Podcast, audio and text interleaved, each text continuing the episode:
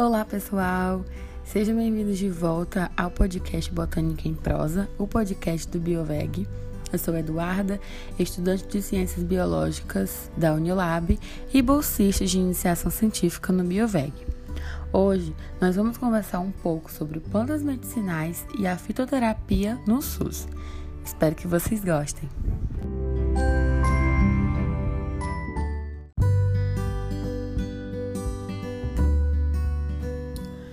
As populações humanas, desde muito tempo, fazem o uso dos recursos da natureza para sanar suas necessidades de sobrevivência, né?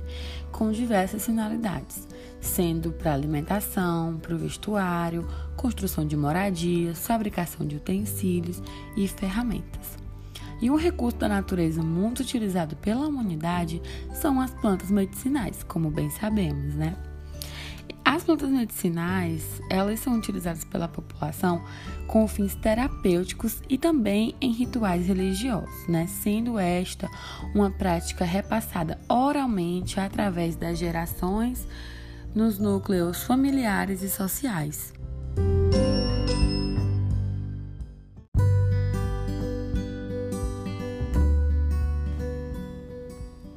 Estima-se que existam aproximadamente 430 mil espécies de plantas no mundo, das quais as espécies brasileiras perfazem entre 8,8 e 12,8 desse total. Nesse cenário, o Brasil é considerado então um país mega diverso, né, com uma grande diversidade, cuja as estimativas atuais reconhecem 48.404 espécies para fora brasileira.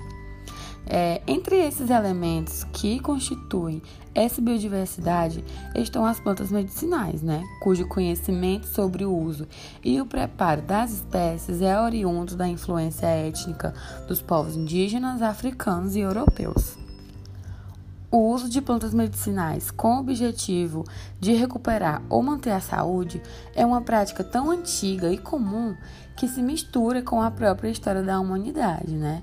É, a planta medicinal ela é uma importante fonte de matéria-prima a ser utilizada tanto nas preparações caseiras ou de produtos com potencial terapêutico, né?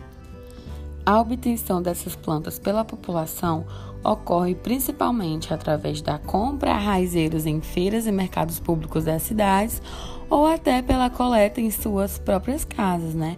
Onde as pessoas vão cultivar essas plantas nos seus jardins ou quintais. Segundo a OMS, 80% da população dos países em desenvolvimento utilizam plantas medicinais nos cuidados básicos de saúde. O Brasil se destaca por ser um dos países com a maior biodiversidade do mundo, né?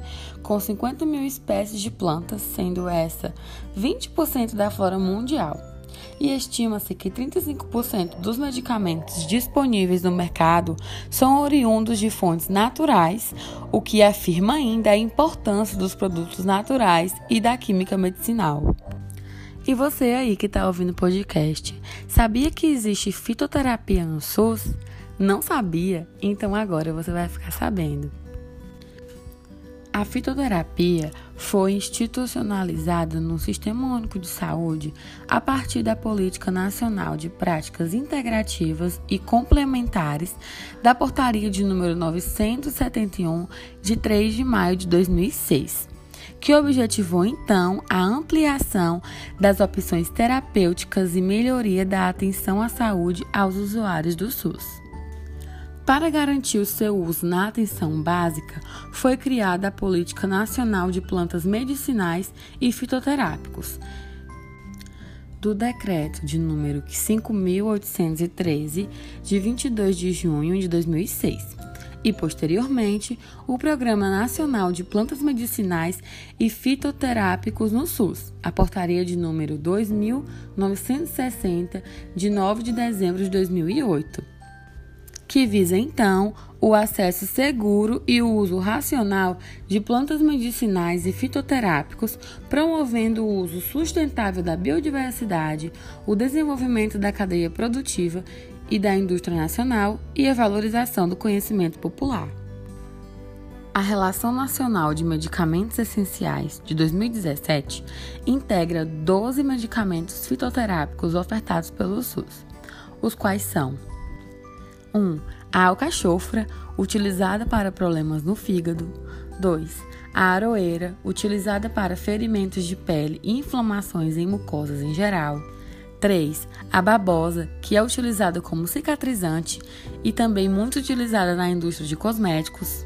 4. A espinheira santa, utilizada para o tratamento de problemas e infecções estomacais como a gastrite e úlcera e usada também no tratamento de câncer de pele. 5. A casca sagrada, cujo uso é destinado ao tratamento de prisão de ventre e constipação. 6. A garra do diabo, que funciona como anti-inflamatório, antirreumático e analgésico.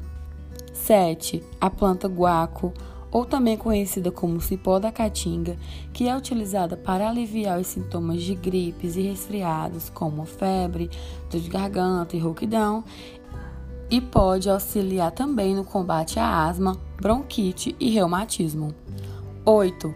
A hortelã, que é utilizada contra problemas digestivos e também tem efeitos calmantes e expectorantes.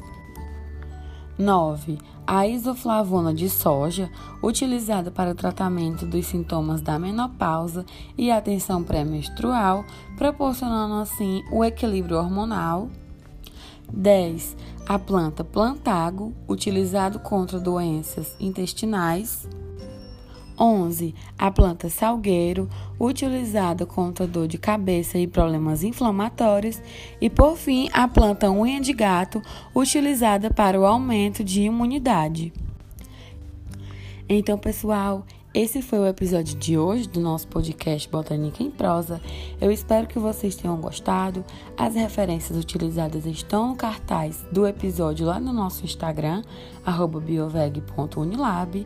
Nos sigam, compartilhem e conta pra gente lá quais são os temas que vocês gostariam de ouvir aqui no nosso podcast, tá?